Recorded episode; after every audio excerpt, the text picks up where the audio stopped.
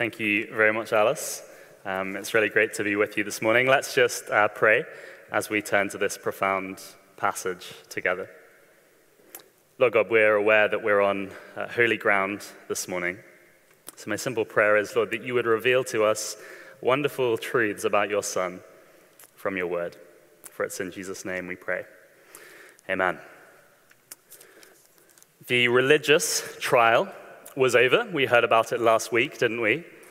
The political trial was about to begin. Our passage opens with the Lord Jesus being led by the Jewish leaders towards the Herodian palace where the Roman governor, Pontius Pilate, awaited. We heard last week that Jesus had been betrayed with a kiss. His boldest disciple denied even knowing him. He'd been mocked, he'd been beaten by the temple police, He'd faced a sham trial by the chief priests and the teachers of the law. And through it all, he'd stood alone. Alone, if you like, in the fortress of the enemy. His closest friends cowering away in fear. And in this chapter, Luke, uh, the gospel writer, he works a bit like a master film director. He kind of cuts between groups of people, different perspectives, different individuals as they gaze upon, as they look upon the Lord Jesus Christ, as they make a judgment about who they think he is. And we see a variety of responses, don't we? Some are viciously cruel, some are apathetic, not bothered, others are tender and loving and loyal. And as we move through the passage, Luke puts us right there in the courtroom, doesn't he? Right there among the crowd, right there as we walk alongside the blood soaked Lord Jesus on the road to the cross, right there looking up at him as he hangs there, crucified, right there by the graveside as we watch his battered body gently laid to rest.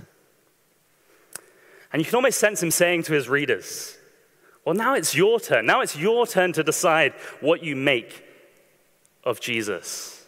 What do you make of the king? There are four main scenes that Luke focuses in on. The first is the courtroom, the second is the road, the third is the cross, and the fourth is the tomb. And we're going to allow Luke to take us to each of those places, trusting that God will speak to us through his word as we go there. So, first, the courtroom.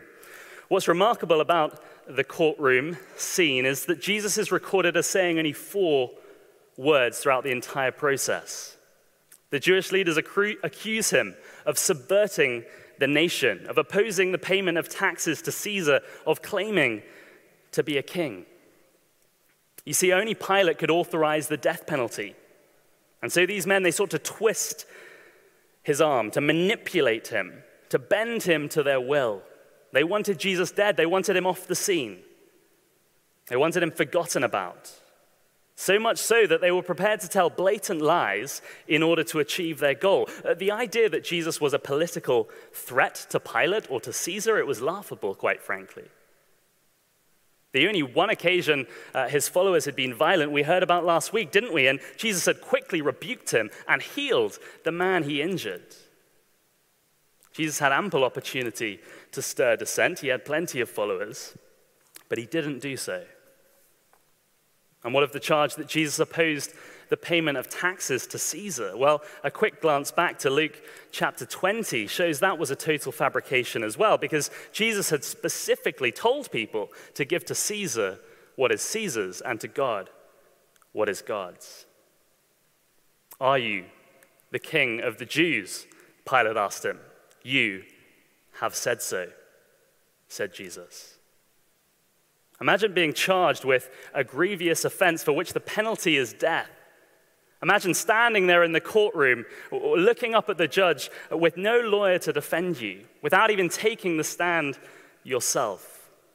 I was struck as I read this passage how little Jesus seems to do to defend himself, even against these completely false accusations. I'd have been livid, to be honest. I'd been like, what are you talking about? Jesus knows the truth is clear and plain. Even to Pilate, it's obvious to see he's been hated without a cause. You know, we, we look back at his life, we were thinking about it this morning.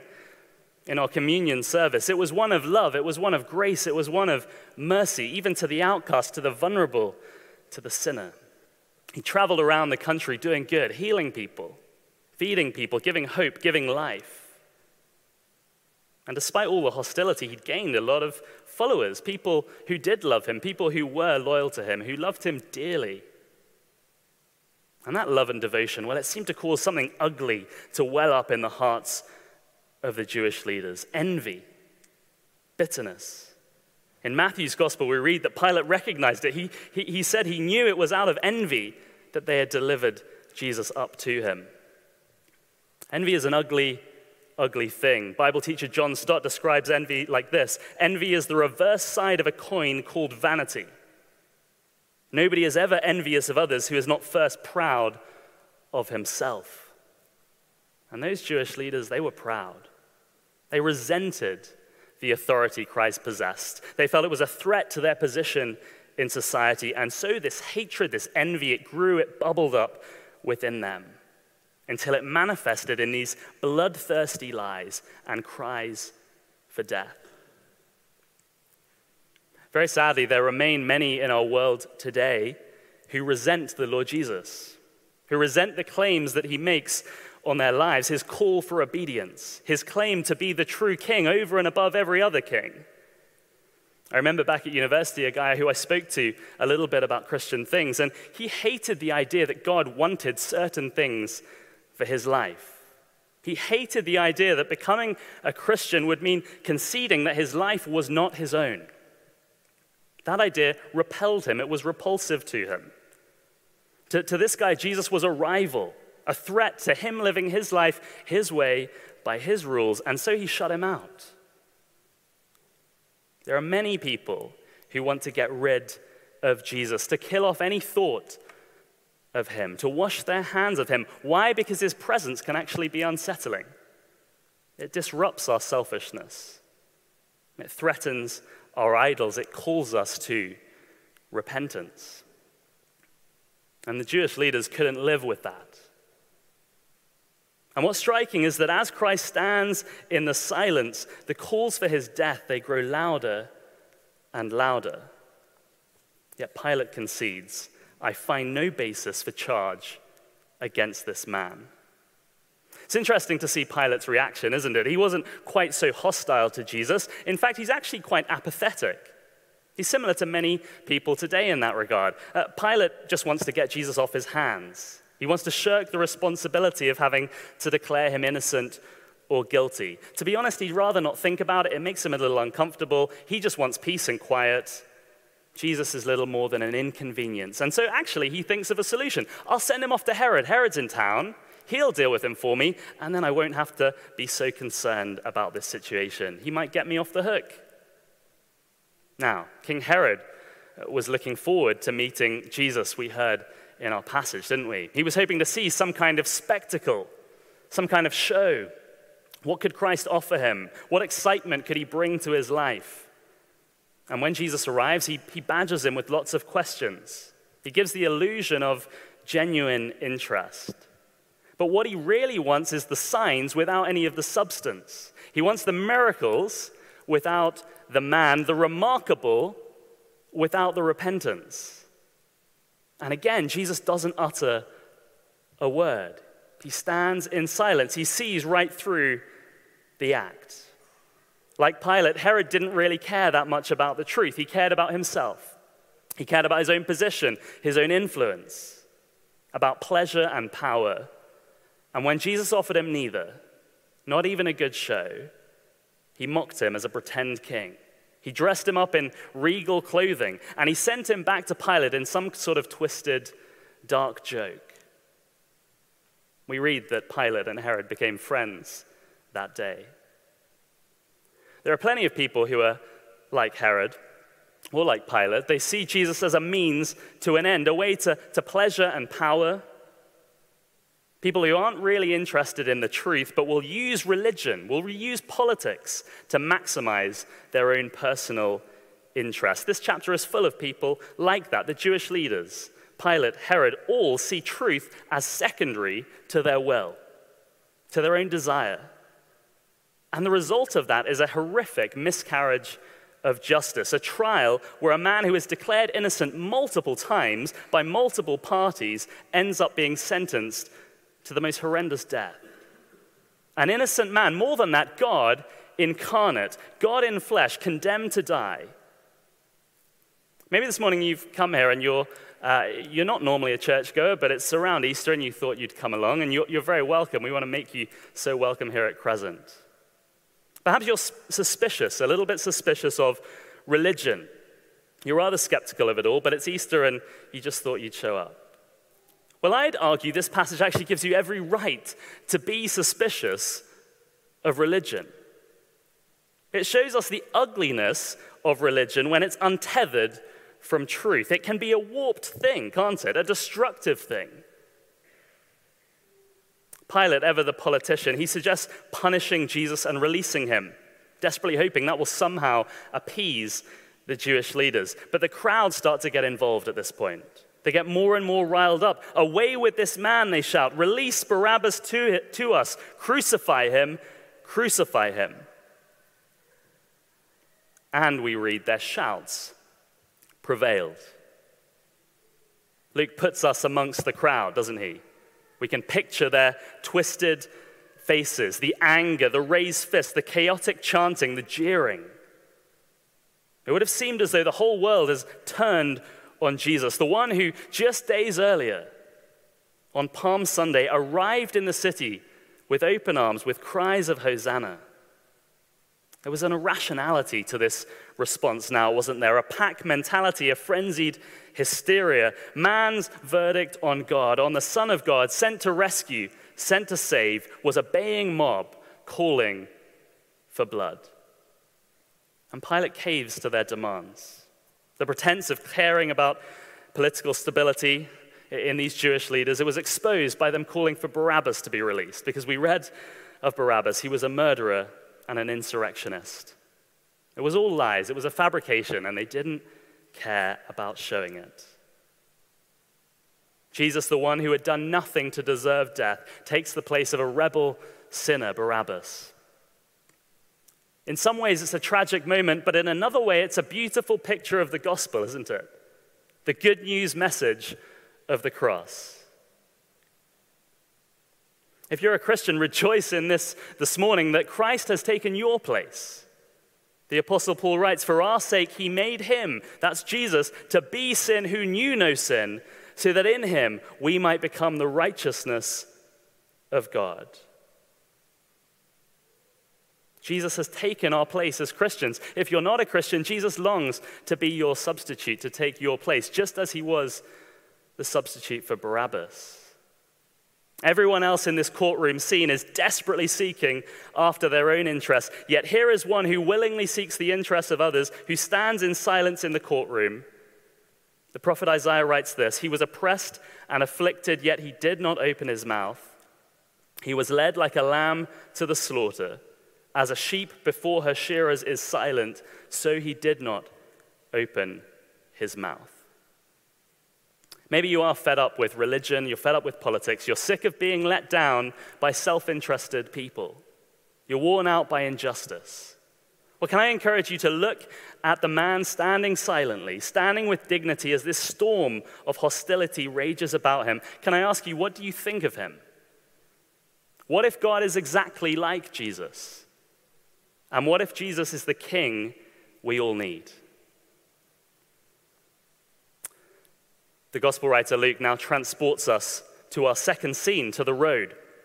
He puts us right there as Jesus walks towards the place of crucifixion. Jesus, at this point, would have been in, in desperate pain and physical distress from the flogging, from the scourging.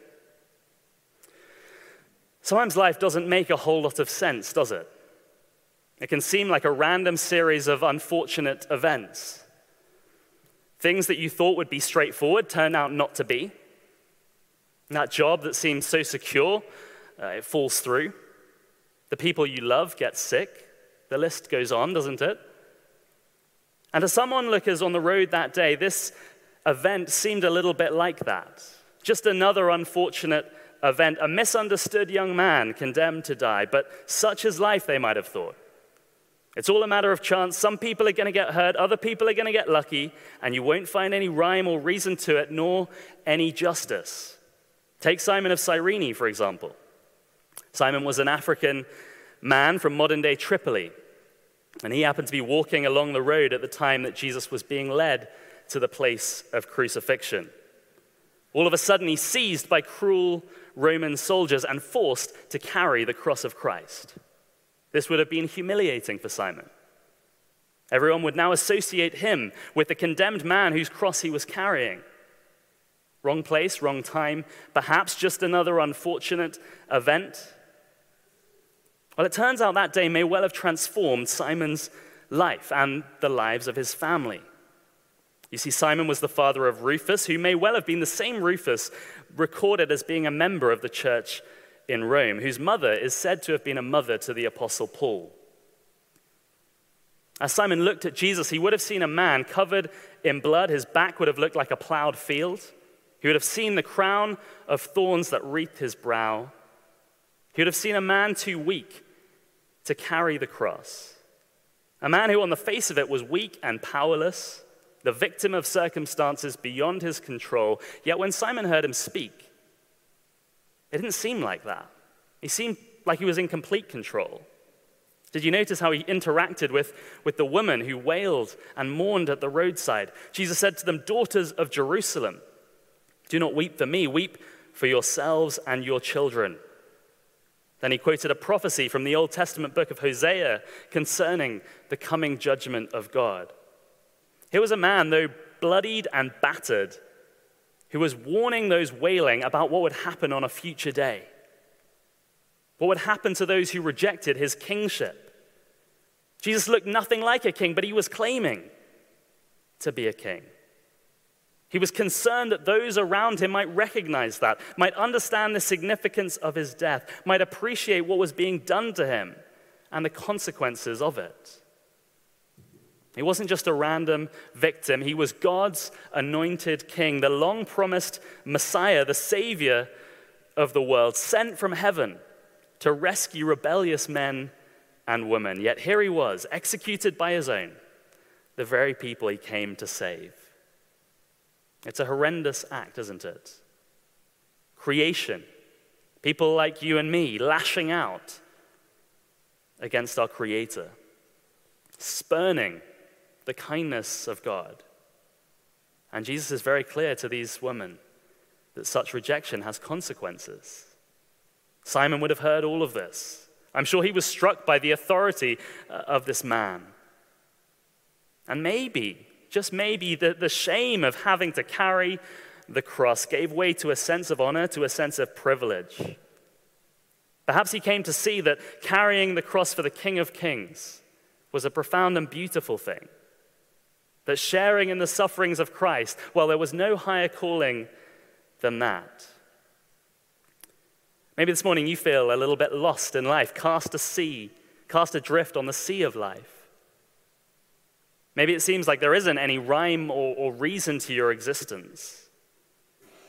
Well, can I encourage you to take a look at this bloodied man walking purposefully towards the cross, transforming Simon's life as he goes, giving him meaning and purpose, warning of a coming judgment. What do you think of him? What if God is exactly like Jesus? And what if Jesus is the king that we all need? And so we turn to scene three. Luke brings us to the foot of the cross to that forsaken hill on the edge of the city, the place called the skull. Luke's language is actually very concise. He doesn't dwell on the sheer horror of the crucifixion itself, the nails, the agony, the blood. Instead, he draws our attention to the very heart of Christ in those moments of searing pain and distress. Father, forgive them, for they do not know what they're doing. Surely, those words must cause some ripple of response, even in the hardest of hearts. How can he say something like that? When someone hurts me, even in, in the mildest of ways, I struggle to have a kind thought towards them. Maybe you're the same. Yet here is Jesus praying for those driving the nails through his hands and through his feet, praying for those raising him up on planks of wood to suffer a torturous death. How can he say that? One Bible teacher describes this moment like this one more proof of Christ's infinite love for sinners. The Lord Jesus is indeed most pitiful, most compassionate, most gracious. None are too wicked to, for him to care for. None are too far gone in sin for his almighty heart to take interest in their souls. Is that you this morning? You feel like you're too far gone? Well, listen to the words of Jesus on the cross boundless love. And yet the cruelty continued, didn't it? Again, we see Luke drawing our attention to the groups of people standing dotted around the cross. We see the rulers sneering, He saved others. Let him save himself if he's God's chosen one. The soldiers mocked, If you're the king of the Jews, save yourself. Even one of the criminals crucified alongside Jesus joined in with the insults. Aren't you the Messiah? Save yourself and us. The same theme, it's repeated over and over. If you're so great, save yourself. Prove it. Come down from the cross and show us you really are God's king. They don't see the tragic irony of it, do they? You see, the only way for Christ to save others to fulfill his role as God's king was to stay put, to hang there and bear the punishment for my sin and for your sin in his own body on the tree. If Christ came down from the cross, all hope would have been lost. Each one of us would have to pay for our sin ourselves. Each of us would have had to rightly face the just judgment of God for our rebellion.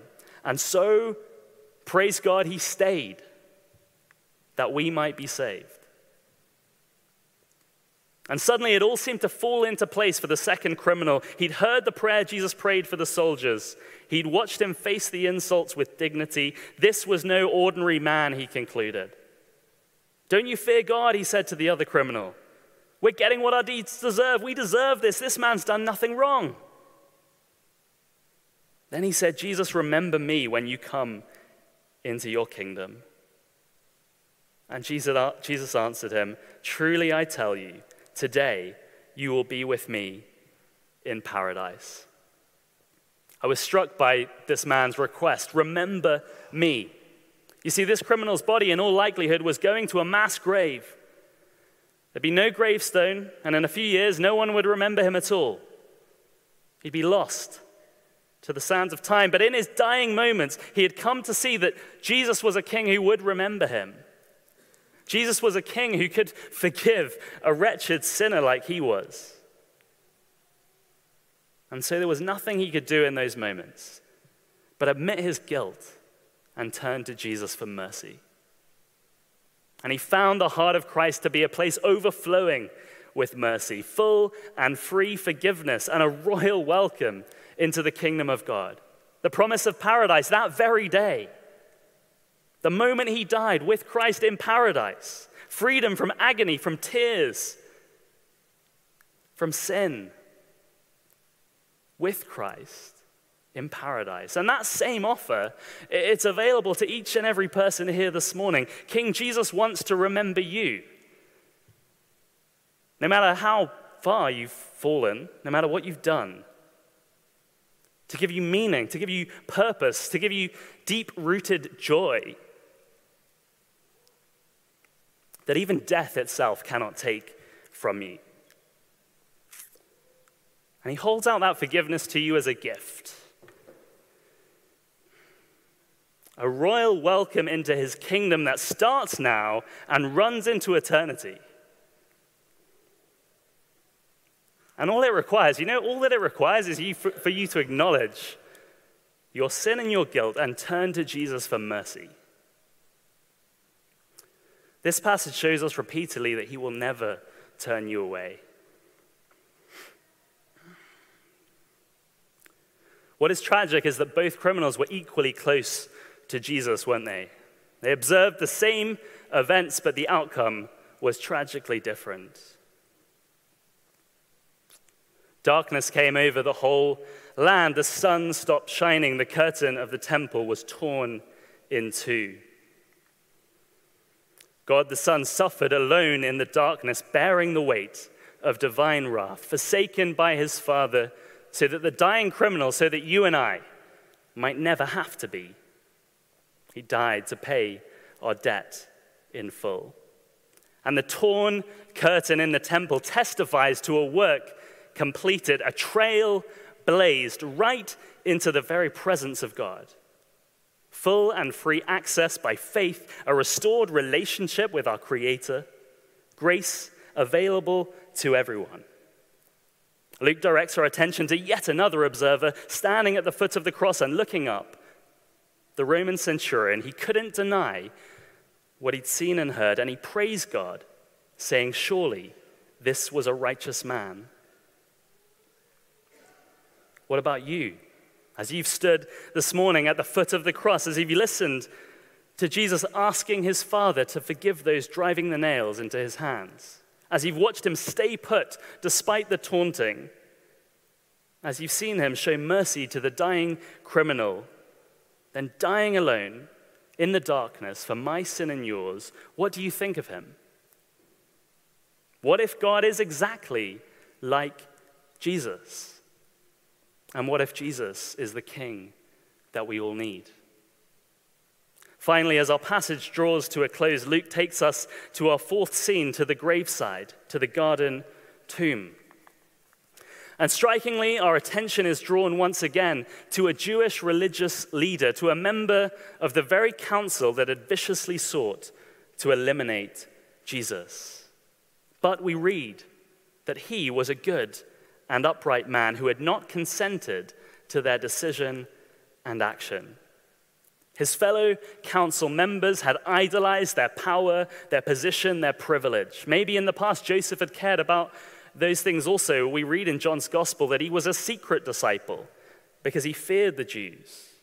He'd also secured for himself a, an expensive garden tomb, which suggests he valued legacy and reputation among his peers.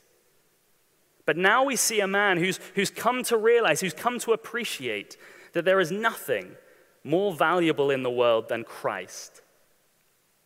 If Christ was prepared to face the humiliation to go through suffering for him, to die on a cross for him, so that he might be welcomed into the kingdom of God, then for Joseph, no act of loyalty, no sacrifice was too great for him to make.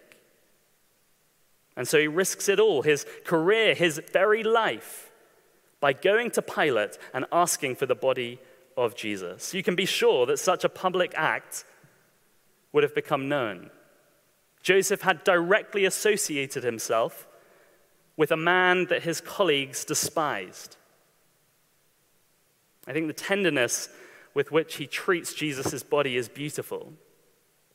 He takes it down from the cross, he wraps it in a linen cloth, and he places it in his own tomb. His own legacy doesn't matter, the king matters. And this was a tomb fit for a king. It was a beautiful act of loyalty and love. Joseph counts the cost, takes up his cross, and follows Jesus. At a time in our culture where loyalty to Jesus can be costly, may these acts inspire us to stand with the King who gave his, oil for, his all for us. And so, as we stand by the tomb, as we see this member of the Jewish council treat Jesus' body with tenderness and dignity, as we consider the wide range of responses we've seen in this passage from the chief priest to Pilate to Herod to Simon to the woman on the road to the thieves on the cross to the centurion to Joseph. Let me ask one final time what do you think of him? What if God is exactly like Jesus? And what if Jesus is the king we all need? The story isn't over yet. Jesus didn't stay in the grave. We'd love you to come back next week on Easter Sunday as we celebrate the resurrection. But for now, let's close in prayer.